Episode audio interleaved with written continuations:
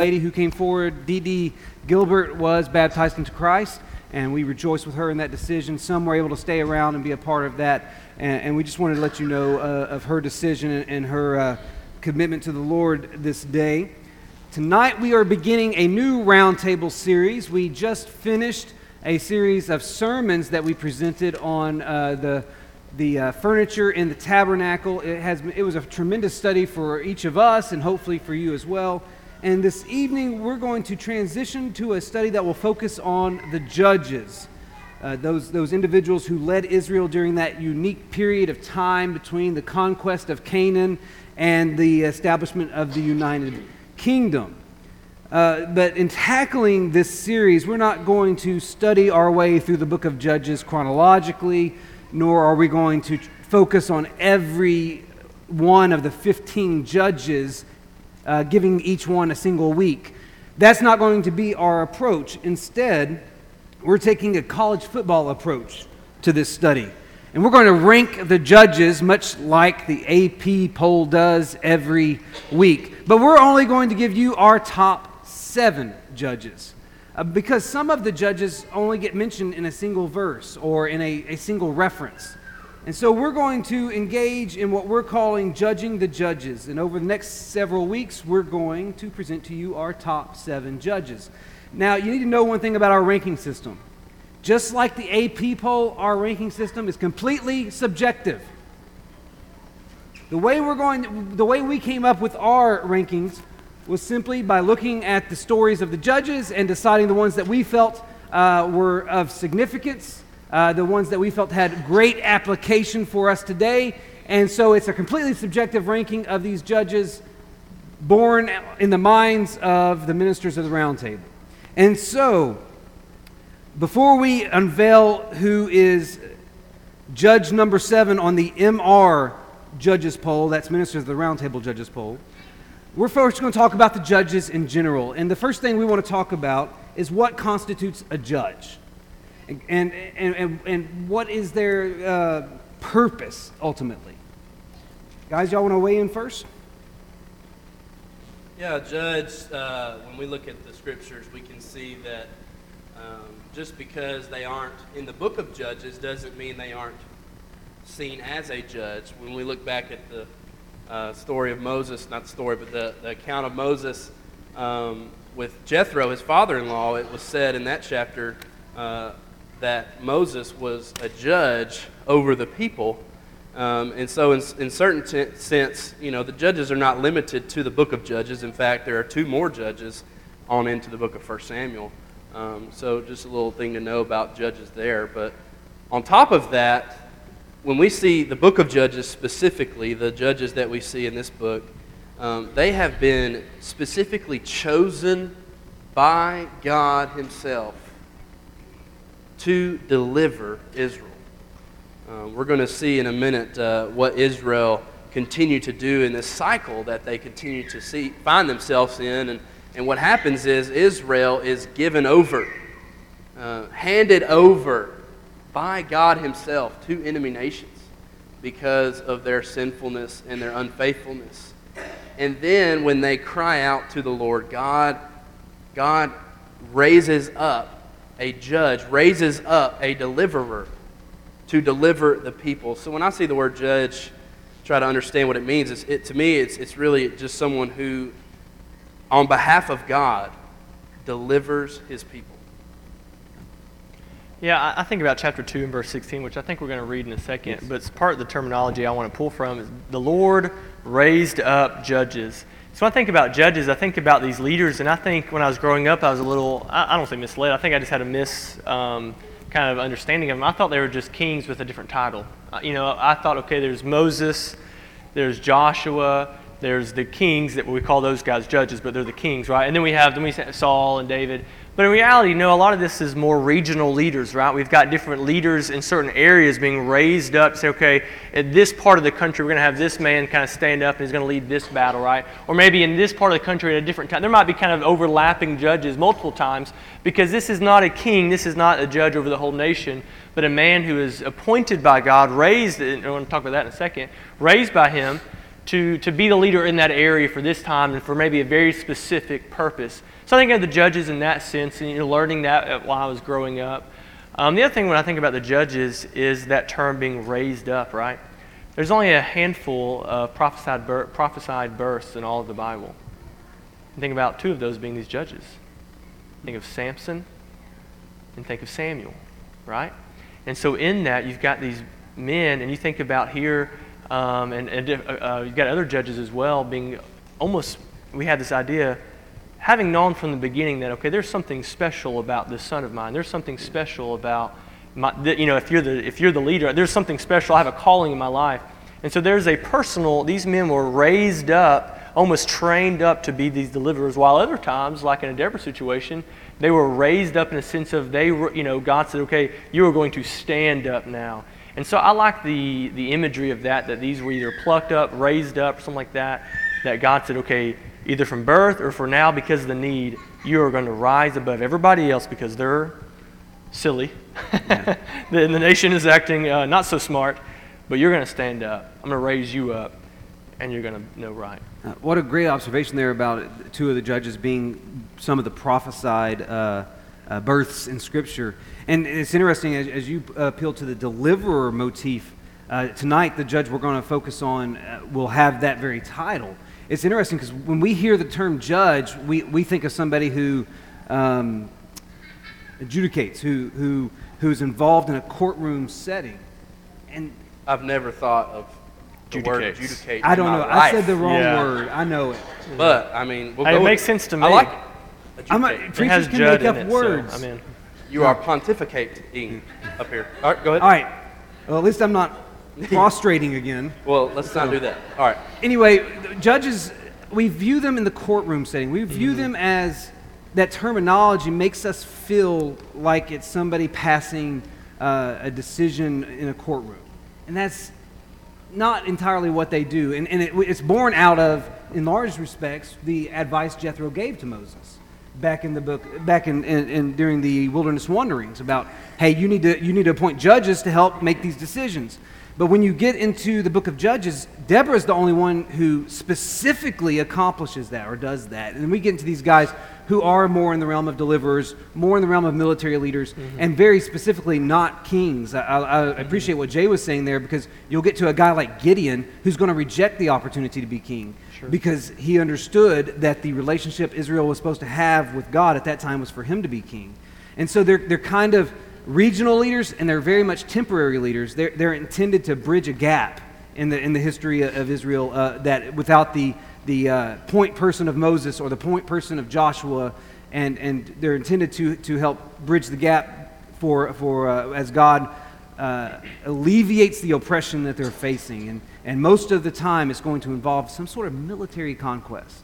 And, and that's, that's how they're going to uh, relieve the oppression in some fashion.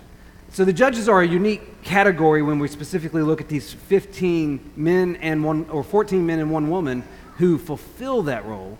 Uh, but now let's talk about the era of the judges. Let's take a moment to consider what the times are like then. And I'd like you to open up to Judges chapter 2. And we're going to read from verse 11 through the end of the chapter. And I just want you to hear what's going on in this time period.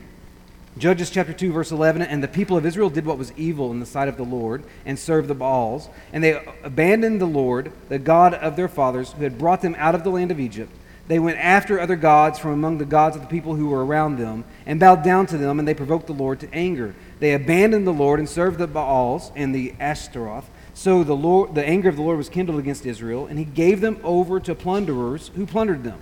And he sold them into the hand of their surrounding enemies so that they could no longer withstand their enemies. Whenever they marched out, the hand of the Lord was against them for harm, as the Lord had warned, and as the Lord had sworn to them, and they were in terrible distress. Then the Lord raised up judges who saved them out of the hand of those who plundered them. Yet they did not listen to their judges, for they whored after other gods and bowed down to them. They soon turned aside from the way in which their fathers had walked, who had obeyed the commandments of the Lord, and they did not do so. Whenever the Lord raised up judges for them, the Lord was with the judge, and he saved them from the hand of their enemies all the days of the judge. For the Lord was moved to pity by their groaning because of those who afflicted and oppressed them. But whenever the judge died, they turned back and were more corrupt than their fathers, going after other gods, serving them and bowing down to them. They did not drop any of their practices or their stubborn ways. So the anger of the Lord was kindled against Israel, and he said, Because this people have transgressed, transgressed my covenant that I commanded their fathers, and have not obeyed my voice, I will no longer drive out before them any of the nations that Joshua left when he died, in order to test Israel by them, whether they will take care to walk in the way of the Lord as their fathers did or not. So the Lord left those nations, not driving them out quickly, and he did not give them into the hand of Joshua. When we look at this uh, section of the, judge, uh, of the book of Judges and get a feel for the era, what, what stands out to you uh, as a reason to study the Judges? Why should we invest the time to to examine this book based on what we just read. Go ahead, Jake. Okay, so I see Judges in the context of Joshua, and you see this kind of great comparison. You, look back at Deuteronomy 28 when God, you know, is kind of laying out the law of the covenant and everything. Okay, if you follow me, here's all the blessings, and if you forget me, here's all the things that will happen, right? And he's, you know, and so you have Joshua, you, those are the blessings. You, you have the children of Israel following God, still doing great things, and then half the book of Joshua is just, okay, and you get this land, you get this land, and you get, you know, it's an incredible list of blessings from them following God. And then we get to the book of Judges, and we have what you just read. And so then from now, chapter 2 for the rest of the book is, and this is all the consequences of not following God. And so you see kind of this, um, to use a Kyle word, the dichotomy it's not your word, it's just a big word. Um, you see the, the kind of the relationship of ups and downs. And it's, uh, if you've ever been on a roller coaster, if you read the book of Judges, it is almost nauseating at times because it's just up and down, up and down, up and down. In the sense of, as soon as God has an appointed leader and there's one man that's saving them from physical harm, like this, God is great. And then he passes away, and now we forget God again. And now we have another leader, and now we forgot him again. And so we, I read this one, to see how silly I look in the eyes of God at times when I do that. Because I read the book of Judges and just shake my head going, this is ridiculous. And then I look at, you know, you know, if I could look back at the last, I don't know, 10 years of my life, it's up and it's down. You know, it's like, ah, yes, this does look familiar for a reason. But also with that, it remind, you read the book of Judges because look at how every single time God continues to save them. Now, Paul would comment on this and say, okay, let's not take advantage of this grace. But the point is made that the grace is there. That the God we serve is that loving that every time that they had forgotten him again, that he still felt pity. You know, you know what I'm saying? There's no fool me once, fool me twice. You know, it's I'm, I'm here for you.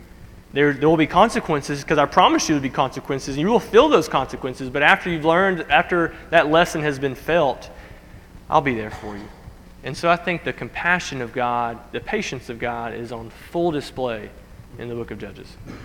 Yeah, to me, just, just another way of looking at it, I think um, when I look at the book of Judges, I see, I, I, I think we can see things from God's perspective. Just like Jay's saying, it's a lot of times when we live our life, we can only see the failure and um, the mistakes after the fact, right? Uh, but the book of Judges is almost a zoomed out perspective of the whole of Israel, the whole of their history in, in, during this time. It's this zoomed out perspective of what it must look like to God for the Israelites to have this roller coaster up and down faith. And how sad of an image that truly is to God, I'm sure.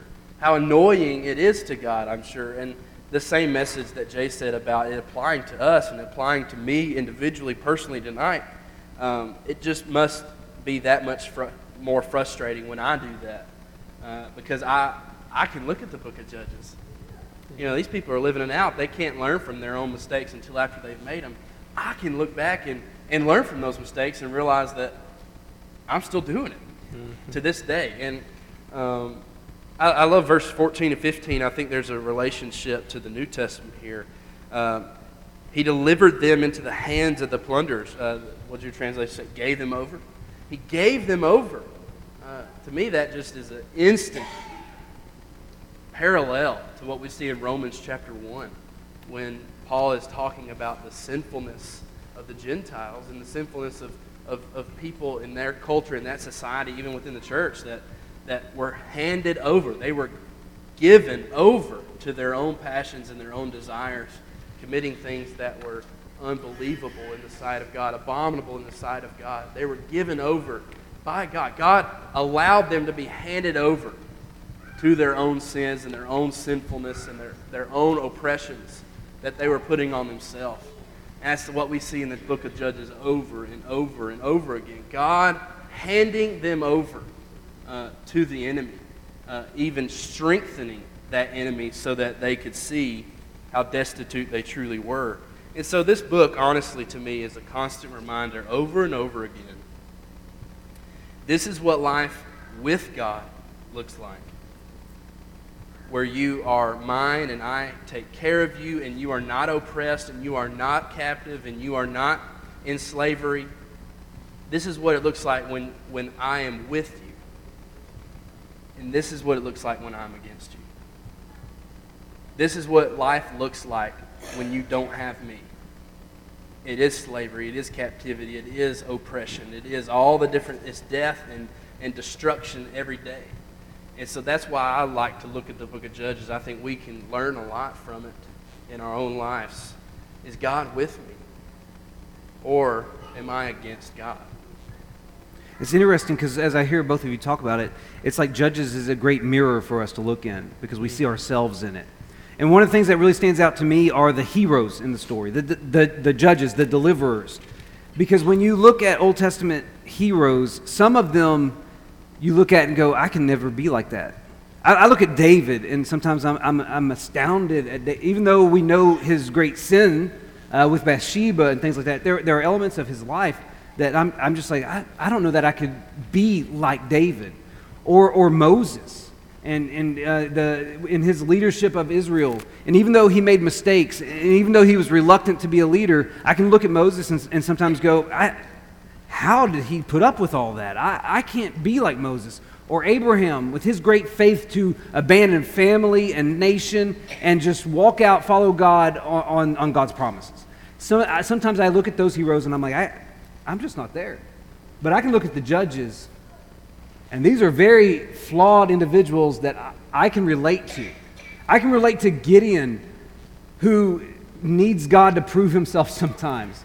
Uh, not, that, not that that's right. I'm just saying I can relate to a guy who has, has this struggle with doubts and, and needs some fleece on the ground. I, I can relate to a guy like Jephthah who's going to put his foot in his mouth in a major way.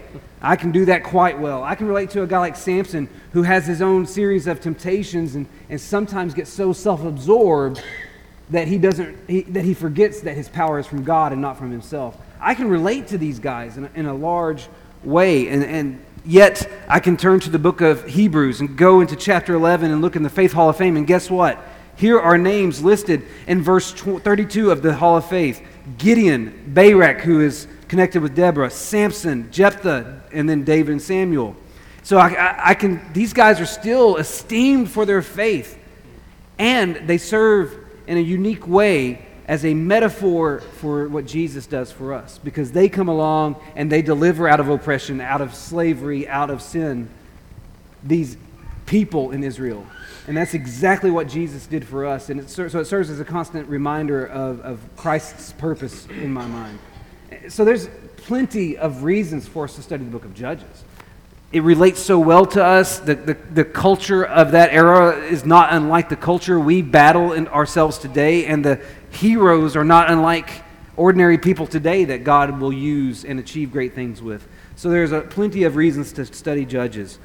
And with that, let's turn to the third chapter of Judges, and we're going to address Judge number seven on our MR Judges poll. Again, these are not going in any specific order other than our subjective determination. And we've decided that at number seven, we're going to talk about Ehud. Now, Ehud is the second judge mentioned in the book of Judges, and we're not going to read the entirety of his account. Uh, but Ehud is uh, the first major story that we find in the book of Judges. And there are two characters in Ehud's story, and, and, and we're going to talk about both of them individually very quickly. Ehud is the he is the protagonist. And there are a few things we learn about him in this, this account. First thing I want to mention is, is we have his name. His name is interesting for the simple fact that it, that it means where is the splendor or where is the majesty? It's a rhetorical question in his name. And it references the fact that at that time, the people were despondent. The, the glory days of Joshua were long gone. The, the, the glory days of Jericho following, of the Jordan River being parted, the, the glory days of these significant leaders has passed, and, and, and they're starting to wonder where is God? Here we are under the oppression of another nation, under a king that is not our king. Where is the splendor? Where is the majesty? Ehud's name speaks to that. And if, if, you notice in verse 15 of Judges chapter 3, Ehud is going to be referred to as a deliverer. He's not specifically called a judge, he's called a deliverer. And that's unique because, as we pointed out in, in our description of what the judges are, that's, that's their major contribution. They are deliverers. And in this story, Ehud is going to be a deliverer in, on two fronts. Literally speaking, he's going to be a deliverer of a tribute to a foreign king. He's going to be the one who's delivering the goods from the people to pay the king off. But in the grand scheme, he's going to be the deliverer of the people from oppression from that king. So his name speaks to the times, and his title addresses what his function is going to be throughout the story. But that's not the only thing we learn about Ehud, and I'm going to let these guys chime in with the other details we learned. In verse 15, you're going to see that uh, Ehud was the son of Gera the Benjamite. And so I want to focus on the fact that he was a Benjamite because Benjamin, right?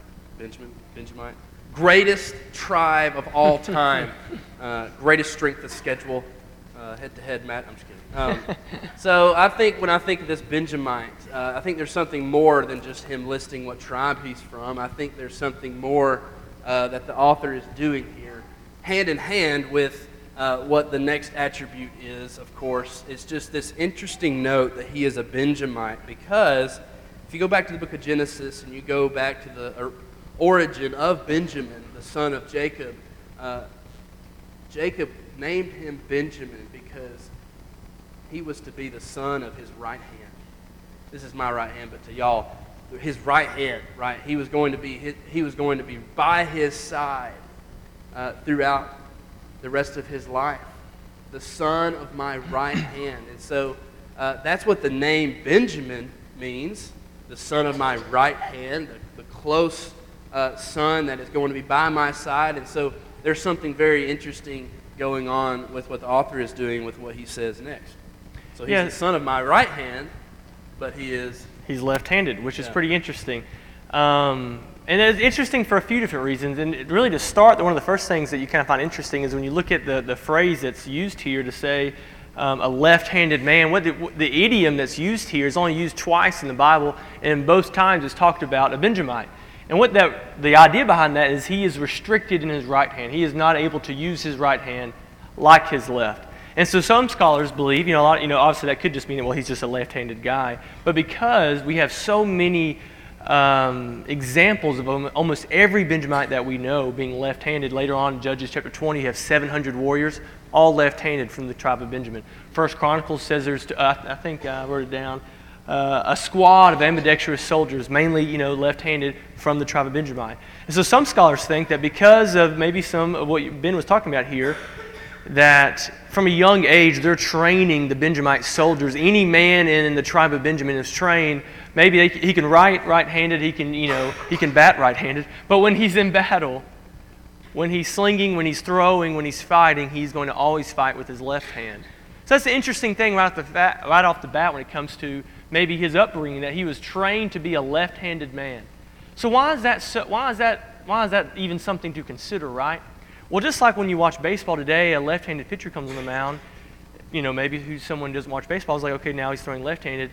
But if you're a batter, that's really going to throw you off, right? Because you have trained going up and hitting against a right handed pitcher. So when a lefty comes up, that really throws you off. Well, the same thing's the case in battle. When you're sparring and when you're learning to fight, you are learning to fight 99% of the time against a right handed warrior. And so in battle, when you show up and you start fighting someone who has a, a slightly mirrored fighting style, their shield is on the other arm you're used to defending, then that throws you off. And so I believe the tribe of Benjamin is trying to hit a, strong, a strength here by being unique in this. And it's really interesting. You can even look more into this. Castles from back then all the way up to just a few centuries ago are still being built. And when the, if there's a spiral staircase, it's, it's uh, built so that if you were um, attacking the castle, you had to hold your spear in your left hand, which is most mm. often your, your non dominant hand. But if you're defending the castle, so if you're coming down the stairs, right, you're defending your place, it's going to wind to the left so that as you come down, you can throw with your right hand. However, if you're left handed, that's a strength of yours. And so now we have this left handed man going into a castle, going into a, a stronghold, and he places a hidden dagger. He makes the dagger himself. Ehud, maybe he's number seven because he's the coolest, right? He makes the dagger himself. We think it's about a foot, foot and a half long. And when they were getting checked back then, you go to see the king, you know, you go to see a leader just like now, you get patted down. Where are the weapons at, right? Well, back then, you, if you were right handed, you're going to hide all your weapons where? On your left side. You're going to want to draw, you want to draw from the, the opposite side of your body and be able to pull out that sword or grab that whatever, right? And so when they're checking him, they're patting him down, and what scholars like to think is well, they just patted his left side, didn't feel anything, let the guy go through, right? However, what's, what's Ehud? He's, he's left handed. So where's his dagger? Hidden on his right thigh, ready to be pulled at a moment's notice that no one thought of. So it's, it's a throwaway comment, a left handed man, right? But man, when you start looking into it, it unlocks a lot of uh, just interesting facts yeah. about the story. Absolutely. And that is one reason why he's making our list because there's so unique details here, mm-hmm. and those unique de- details extend over to the other main character in the story, the antagonist, whose name is Eglon, and he's the king that Ehud is going to take tribute to. And there's a few things we're told about Eglon. I- I'll lead us off. One of the things we're told, particularly down in verse 17, is that Eglon was a very fat man. There's not a lot of men, people in, in the Bible who are specifically, specifically called out for their obesity, but Eglon is.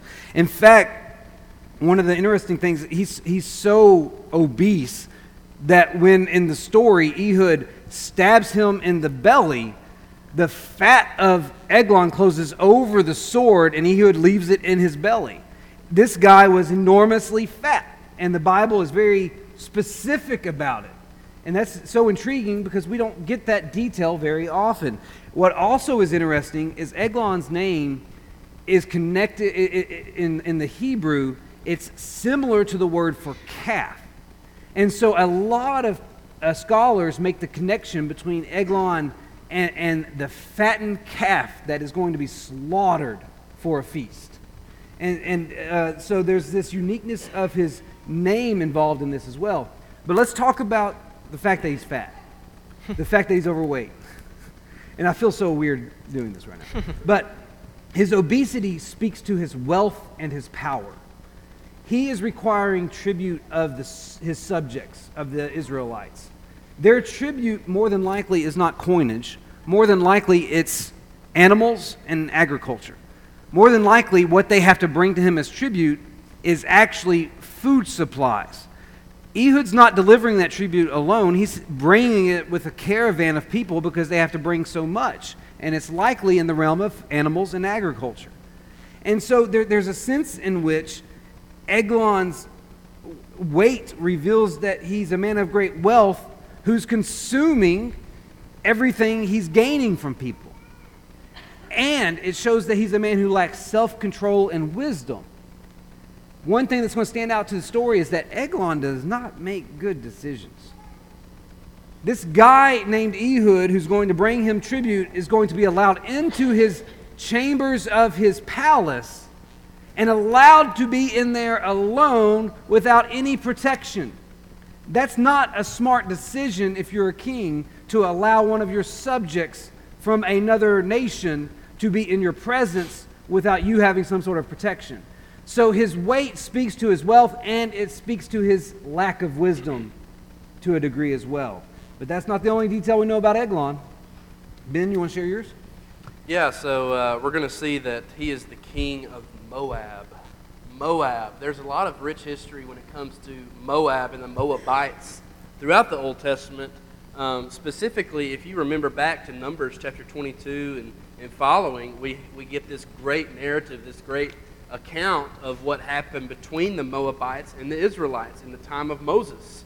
Uh, you can go back and you can see uh, King Balak uh, got Balaam to pronounce a curse on the Israelites, and we can see that the Moabites started to infiltrate the Israelites in their morality and started to convince them to worship idols and to do other sinfulness. And, and so we see this, this huge uh, history between the Moabites and the Israelites in the time of the Exodus.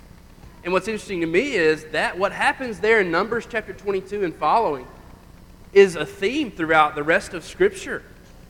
Over and over again in second or uh, in, in, the New Testament, in 2 Peter chapter 2, in Revelation chapter 2, the events that happen in Numbers chapter 22 are called back.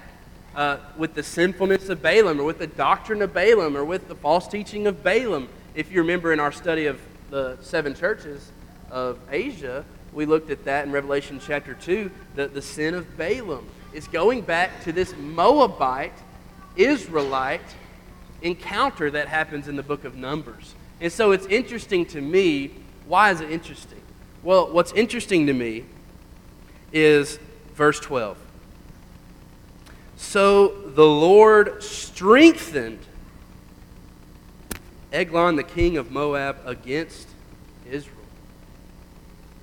Here we have this story, this history of Moab infiltrating the Israelites and causing them to sin and causing them to be idolatrous. And we see in that story, ultimately, the Israelites did not succumb fully to the Moabites. They finally got a hold of themselves and start acting right. But here we have many years later, God, God Himself, strengthening this enemy nation, strengthening the king of this enemy nation, strengthening the nation that once took Israel away from God. God realizes his only end, his only way to save his nation is to go to the enemy and strengthen them. That's how far away the Israelites had come. And so there's this interesting relationship between Moab and Israel, and ultimately, you know, we have this great victory in the book of Numbers where they don't follow through with it. And here, they're completely oppressed, and God was the one who made them that way. Yeah, the only other thing really to note about um, Eglon is where he's sitting at, right? The city that he's residing in right now. The last time the, the city is Jericho, and the last time Jericho is mentioned, really with, with any significance, is back in Joshua chapter 6 and verse 26 is right after the, the conquest of Jericho. So this, there's this huge, you know, Israel, tra- you know, uh, travels into the promised land for the very first time. And what's the very first city they come up against? The city of Jericho, right? And so after it uh, falls, after a week of marching and God's power is put on display, Joshua pronounces a curse. Whoever builds this city again, right, and then announces some curses. And so this we see now, the very next time that Jericho is mentioned, where is uh, Eglon residing in? It's in Jericho. And so he's cursed. We see what happens to him, but then later on in 1 Kings, the, the next guy that's really recognized for rebuilding it for the first time, he's cursed, and his, and his firstborn, firstborn dies as well. And then, and then Kyle, he, he, mentioned this to me. The really interesting thing about Jericho is it's not even Moab. It's not even in Moab. Eglon is residing in a city. He is the king of the Moabites. He is this leader, and he's residing in a city that's not even in there. It's like he wanted to be in this city to maybe rub it in even more. You're going to bring me the tributes in Jericho, the place that used to be the image bearer, the, the, the conquered city, right? Now that city has been conquered by me. And so it's just an interesting side note of where he's sitting at. So those are the details of the two main characters, and, and let me just give you a quick review of the story, just for the sake of time. You know, Eglon defeats Israel and makes them his subjects for 18 years. He apparently treated them harshly, making them pay uh, an exorbitant tribute to him every, all the time. On this occasion, Ehud is appointed to be the one to deliver that tribute to Eglon at Jericho.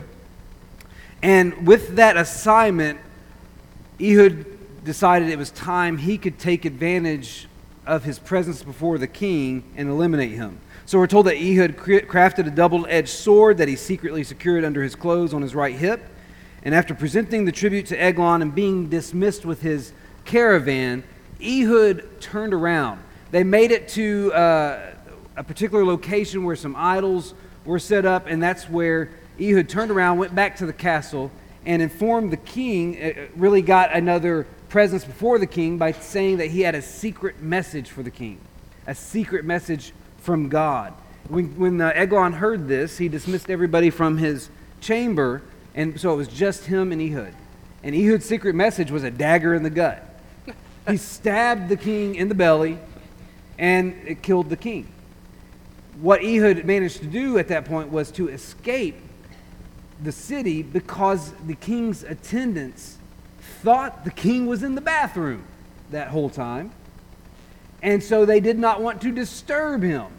When they finally reached the point that they were embarrassed, the text says, when they, when they were realized they've waited an exorbitant amount of time to go check on the king, they go in there and find him sprawled out dead on the floor. By that time, Ehud's out of the territory and he's rallying the troops. They gather at the Jordan River and they execute all the Moabites. That's the basic premise of the story. And the real question, uh, since we are engaged in judging the judges, that I want to, to get to at this point is do we rate Ehud as a good and righteous judge or a not so good and righteous judge? And that might sound strange to say, but we will encounter judges in this study that weren't necessarily always good. So, how would you rate, rate um, Ehud on the scale of an example to follow or an example not to follow? You know, I look at Ehud and I hear that story, and the first thing that comes to mind is I wish, you know, one of these amazing movie directors would make a movie about Ehud the Benjamite. I mean, this guy is a legend in my mind. That, that, I don't know if I'm just missing something here, but I think Ehud is amazing because Ehud has been raised up by God Himself, by Yahweh, to deliver the people of Israel, to be this deliverer of the enemy, uh, against the enemy Moabites and this, you know, awful King Eglon. The only thing we know about him is that he's fat, right? And here comes Ehud, and he has been called to, to deliver the people of Israel from Moab and he goes in there and he, by himself, cuts the head off the snake, so to speak, by killing the king, the enemy king that was oppressing God's people. As a deliverer, if you just go on the term judge, Kyle's cramping. Yep. If you go off the, if you go off of the definition of judge that we talked about earlier with this deliverer, uh, Ehud fits the bill. Uh, he is a deliverer by the very sense of the word. He goes in, he kills the enemy king, Eglon, and then he rallies the troops, so to speak, and kills 10,000 Moabites. 10,000 Moabites. If you look uh, at verse 28, he says, Follow me, for the Lord has delivered your enemies, the Moabites, into your hand. He says to the so he doesn't take the credit all to himself. He, he isn't this guy that wants the glory. He gives God the glory that God has delivered his people through me. I think it's an amazing story. And then at the end, I don't know how we can see this as something else. When we look at verse 30, it says, Moab was subdued that day under the hand of Israel, and the land had rest for 80 because of what Ehud did when he had the courage and the boldness to face the king alone. Because of that boldness, the land of Israel was at rest for 80 years, eight decades. So I think it's an amazing legacy. I think it's an amazing story for us to look at. Yeah, it's interesting that 80 years is the longest. I think, uh, I'm now trying to remember, I think Judges covers like 480 years, something like that, right? 450, 480. And this period of peace is the longest peace they have in that whole period. And that's because of God and the actions that God was working through Ehud here. Yeah, when I first read Ehud, it, it's hard not to find, it's, it's hard to find the negative, right? This is an amazing story. It's an epic narrative. He has that great, one of the best, you know, mic drops of the Old Testament, like you were mentioning a second ago, when it comes to when he says, he, now he's finally al- alone with the king one on one. He goes, I have a message from God, right? It reminds me of the movie, uh, the two protagonists that always said, we're on, a, we're on a mission from God. So he says, I have a, mission, I, I, I have a message from God for you. And, you know, then stabs the guy. And so I believe if God was displeased with this. So in, in, in studying this, I said, okay, what's the one negative here? Well, maybe the one negative is that he went rogue, right? Is that God says, I've, I've, I've raised up a deliverer, and he could have just skipped to verse 28, right? Verses 15 through 27, I guess didn't have to happen. Maybe Ehud just stands up in front of all the Israelites and says, okay, let's go to battle. And with God on their side, they could have just walked into the city and they could have won, right? But Eglon, uh, Ehud goes out of his way, maybe, to take it in this more epic, more individual kind of victory route. However, if that was a problem with God, if that was outside of God's plans there, then, in, then I believe in verse 28, God would not, would not have given them success. Because he would have said, okay, Ehud, you put that on your own shoulders. Yeah. You know? And so I think, though, there might be some negative connotation that you could say, well, maybe he, you know, he went out of his way to make the victory more about him. Where in reality, I think God would have, if that was, was an issue, I think God would have spoke to that and God would have answered that. Because in the end, the warriors are rallied, 10,000 Moabites are slain, 80 years of peace. I mean, that's a generation and a half back then. You could almost say two generations for that, that day and age yeah. of peace to a nation that won't have that for a long time. Yeah, and, and just real quick, I think uh, in my studies, this is the only example in the book of Judges where the head of the snake, the, the king, mm. was killed first. Usually there's this epic battle oh, that yeah, ends yeah. in the, yeah. the, killing of the leader. Mm-hmm. And it, it, um, Ehud just flips it, flips the script and just takes care of the top dog at, at, the beginning. I think that's why it just speaks to me as this guy that's just epic. Oh yeah. Personally, I don't disagree with either of you. Mm-hmm. But let me play devil's advocate for a second. There are other leaders in Scripture who are raised up by God who aren't necessarily um, faithful to him. Let's take Nebuchadnezzar, for example. Nebuchadnezzar is chosen by God to be this uh, individual who um, gets justice on the Israelites for their, fa- for their lack of faithfulness to God. And Scripture specifically speaks to God having used Nebuchadnezzar in that regard. What was interesting to me in my studies, and again, I don't disagree with these two guys, but in my studies, there's a lot of scholars who question whether or not Ehud should just be viewed as a vigilante because of a particular statement. Now, it's obvious the text says the Lord raised him up to be a deliverer. And it's obvious that Ehud said, The Lord has given your enemies into your hands. Those, those statements are very correct and true, and they speak to the Lord God alone. But there is this other statement that doesn't appear. We're told that the Spirit of the Lord was upon some of the other judges. You can go back a few verses to, to verse 10 of, of Judges chapter 3. In Othniel, the first judge, the Spirit of the Lord was on, upon him. Other judges that receive that terminology are Gideon, Jephthah, and Samson. Samson on multiple occasions. It may be a statement that speaks more to their military prowess or their might, but the same statement gets applied to King Saul when he's first appointed and to King David. And later, the Spirit of the Lord departed from King Saul when, he, when the Lord had to reject him due to his disobedience. And so some scholars argue that maybe Ehud, though raised up by God in the sense that God is going to use him like he used Nebuchadnezzar, maybe Ehud was acting more independently, as Jay was mentioning, than he was being directed divinely by the Lord's will. Maybe it wasn't so much that the Lord was saying, hey, I want you to go build a dagger and go kill Eglon. Maybe it's more that God's just using him to accomplish the defeat of the uh, Moabites than he's directing every step. That's just an argument that, that, that scholars have raised in regards to Ehud. And I do think to some degree it, it speaks to this idea of be careful to approach God's will with a vigilante mindset. Um, it's, and this will transition us into talking about applying this story to today.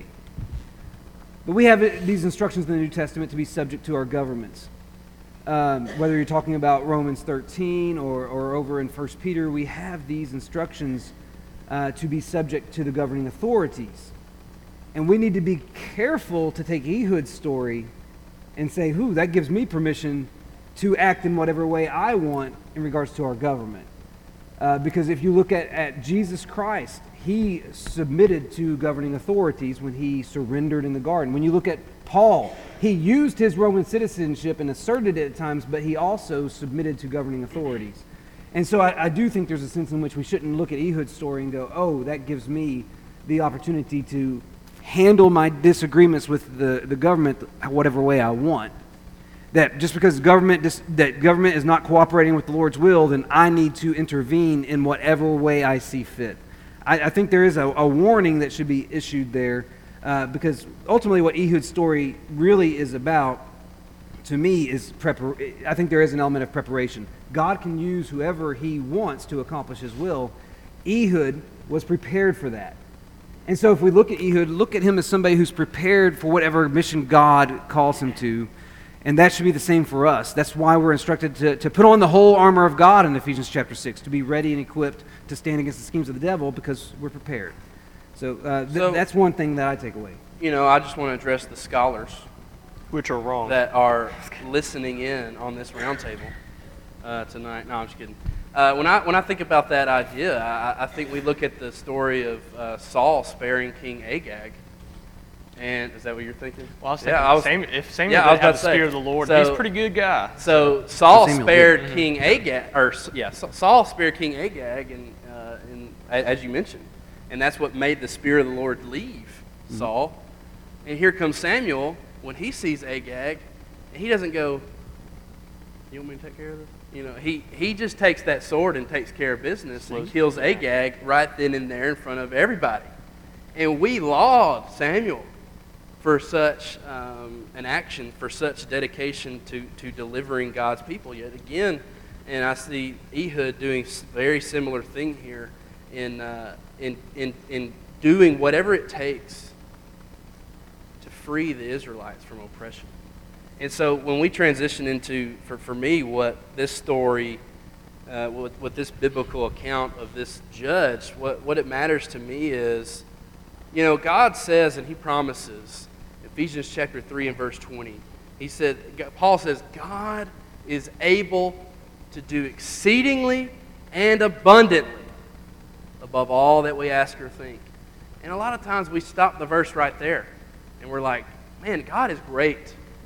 God is able to do more than I ever imagined, right, in my life. And we see that all throughout the book of Judges. We see that in this story, God was able, through a Moabite enemy nation, through this left handed guy, to kill this, you know, king. God's able to do amazing things. But what does the rest of the verse Ephesians 3 and verse 20 say? It says, according to the power that works in us. So God is able to do amazing things, but only if we're able to let Him do it. Only if we're able to take an action because of that power. God is powerful. He's able to do exceedingly abundantly, but He depends on you and me to actually do something, to actually take action in our life. So when it comes to sin, God is able to do exceedingly and abundantly above all that I asked or think. But it don't mean nothing if I'm not willing to do something about it myself. God is able to do amazing things, but it means nothing for my life if I'm not willing to allow Him to do so. And that's what I get from the story of Ehud. He's done amazing things to raise him up, but if he doesn't actually go and do it himself, what does it mean? And so Ehud, I see, takes that call and understands that God is so good, and he takes it with his own hands and gets the job done. And it's something that's inspiring to me because oftentimes, if I'm faced with, you know, the metaphorical Eglon in my life, I don't know if I always have the courage to face him face to face and do what it takes to take care of it. Yeah, I'll just quickly just speak to that very last part you said in the sense of the confidence that Ehud. I read this and I go, man, Ehud was confident that God was with him. He, you might, you could say he put the team on his back, right? I mean, he said, okay, I'll take care of this because I know God is with me. And so he goes into that room one on one. He goes in the most, you know, he could have gotten found out a hundred different ways in this, Mm. and yet he sticks it out, knowing that God is with him, and he handles business. And so, what I'm taking away from that in my life is if I know God is with me, that I need to be confident and I need to take those steps that are maybe are bold, that are maybe um, scary, very dis, you know uh, uncomfortable, but I should have the confidence that Ehud had here. I hope you've appreciated the study we've uh, conducted of Ehud tonight, and next week we will transition to our sixth ranked judge on uh, this process, and we hope you'll come back to study with us. And we hope that as we study God's Word, it will prick your heart to be obedient to the Lord in whatever fashion that you need to be. And, and though we don't offer uh, the invitation in the normal capacity of having an invitation song to follow, we want you to know that if you need to respond to the Lord's invitation in any way, shape, or form, we are here to receive that even after this closing prayer. So, would you bow with me as we close out our worship tonight? Our Heavenly Father, we are grateful to you for all that you've done for us, and we know the book of Judges reminds us that you are compassionate and merciful all the time.